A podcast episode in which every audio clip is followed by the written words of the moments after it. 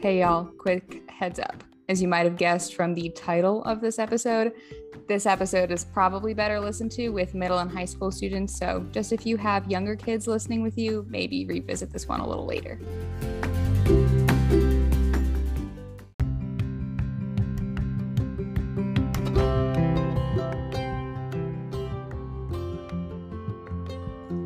Welcome to Real Relationship Goals, a podcast all about the realities of healthy relationships.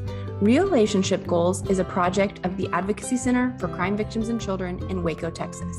If you or someone you know has experienced sexual violence or harassment and is seeking support, services, or needs more information, links to resources and our hotline number can be found in the description. The views expressed in this podcast are those of the hosts and guests and do not necessarily reflect those of their organizations or affiliates.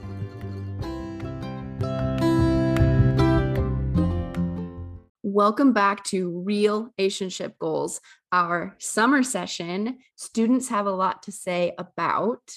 My name is Allie, and I am the Prevention and Education Director at the Advocacy Center. So we're going back to our original format where we asked our hosts a question so you can get to know us a little bit better throughout the season.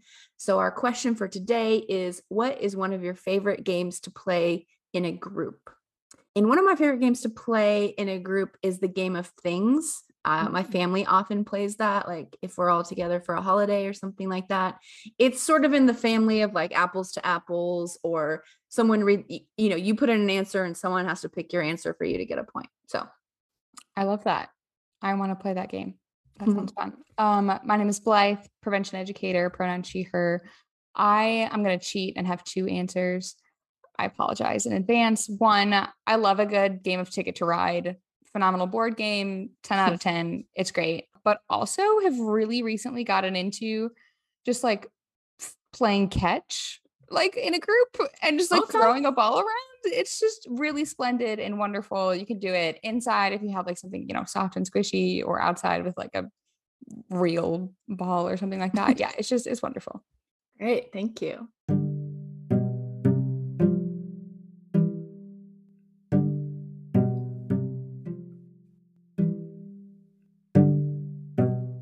So, number two, students have a lot to say about receiving and sending nude and explicit photos.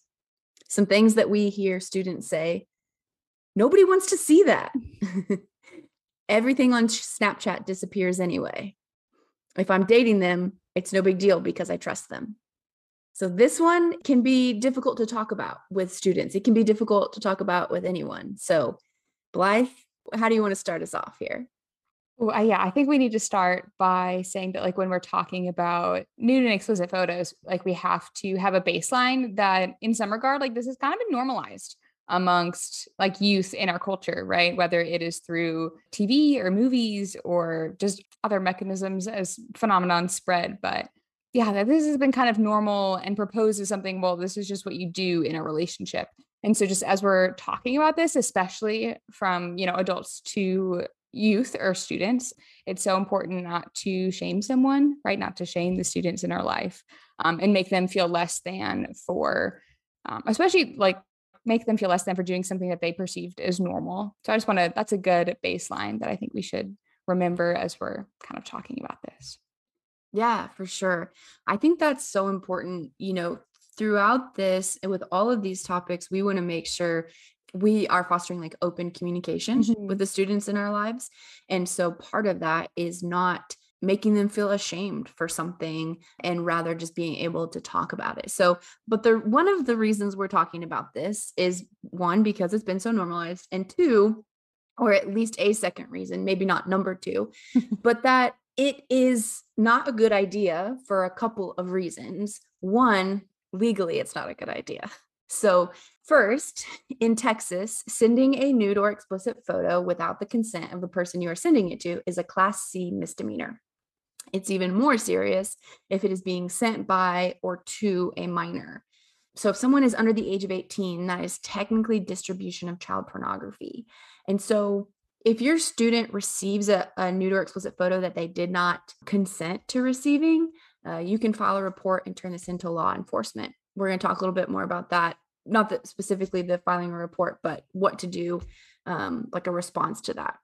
Mm-hmm. And secondly, right, we even, you know, whether or not it's a platform like Snapchat where yes, your image might disappear, you know, in 10 seconds anyways. There is a level of permanency, right, to anything related to the internet, the cloud, or just the digital sphere, right? Cell phones have the wonderful technology of the screenshot, which is beneficial in some instances and not in others. And uh, yeah, it can be really hard in the moment, right, to remember that, like, okay, something that I'm doing right now seems really like short term or fleeting, but actually that there is a level of permanency to it. And even just like the nature of relationships change, right? Like what might seem kind of like funny or okay right now as relationships change over the days or weeks or months or years, that uh, yeah, that can just lead to unfun kind of implications.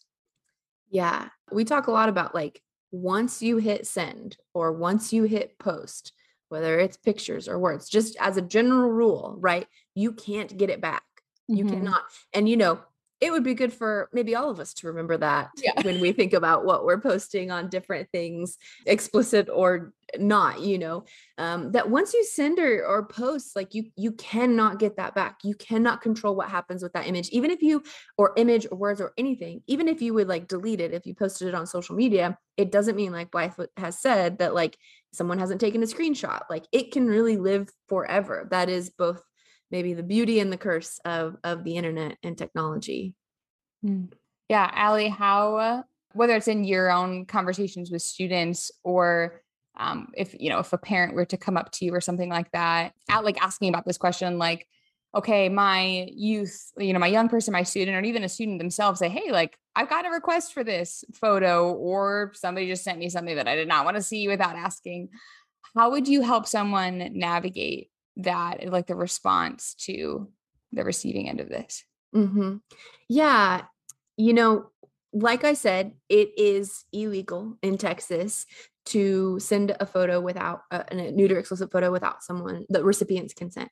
And so if that person did not give consent there is the option of uh, pursuing um, sort of like the legal avenue right? If someone has been asked for consent and they feel uncomfortable, they want to say no.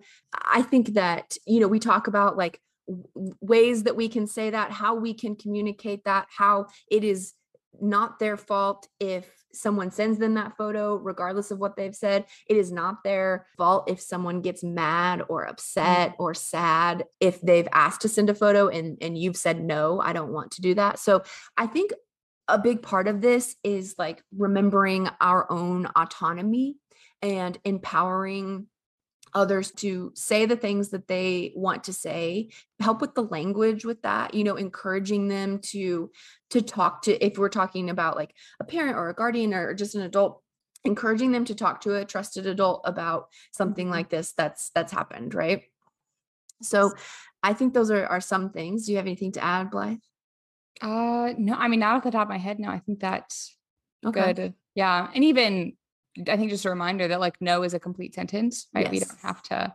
qualify, like, especially in this mm-hmm. regard, like, we don't have to qualify it if it's just like, nope, not interested. Mm-hmm. No, thank you. Absolutely not. Yeah. Just yeah. that that is, that that's not like, yeah, just no is enough.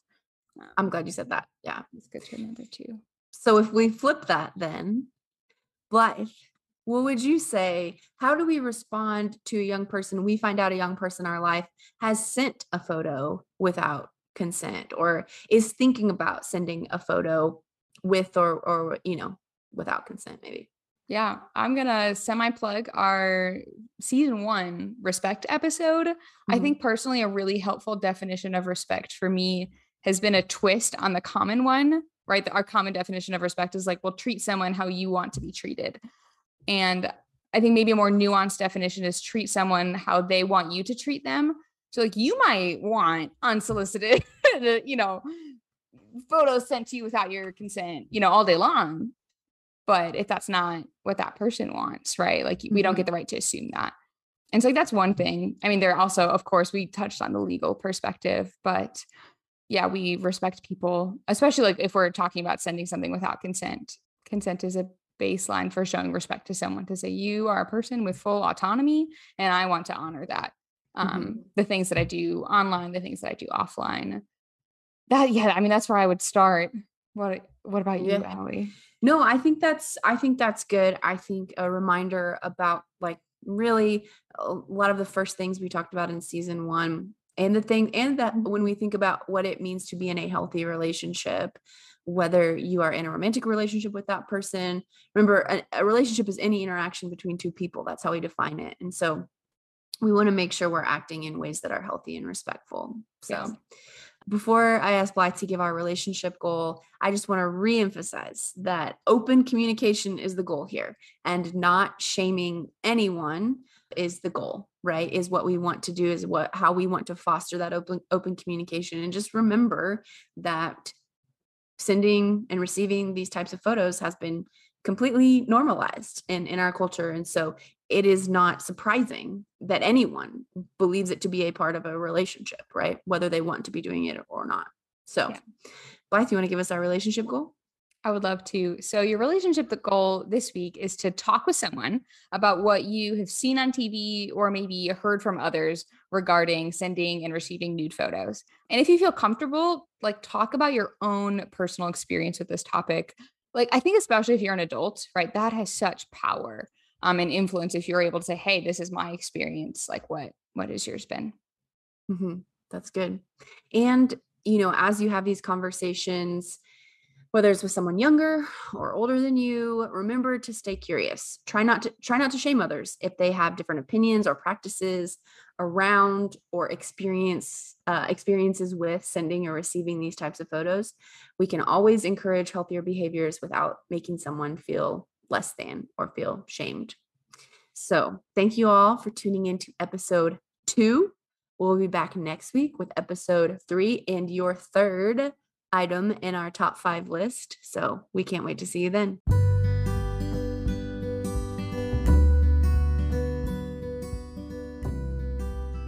Thanks so much for tuning in to Real Relationship Goals. This episode was produced by the Prevention and Education Department of the Advocacy Center for Crime Victims and Children in Waco, Texas.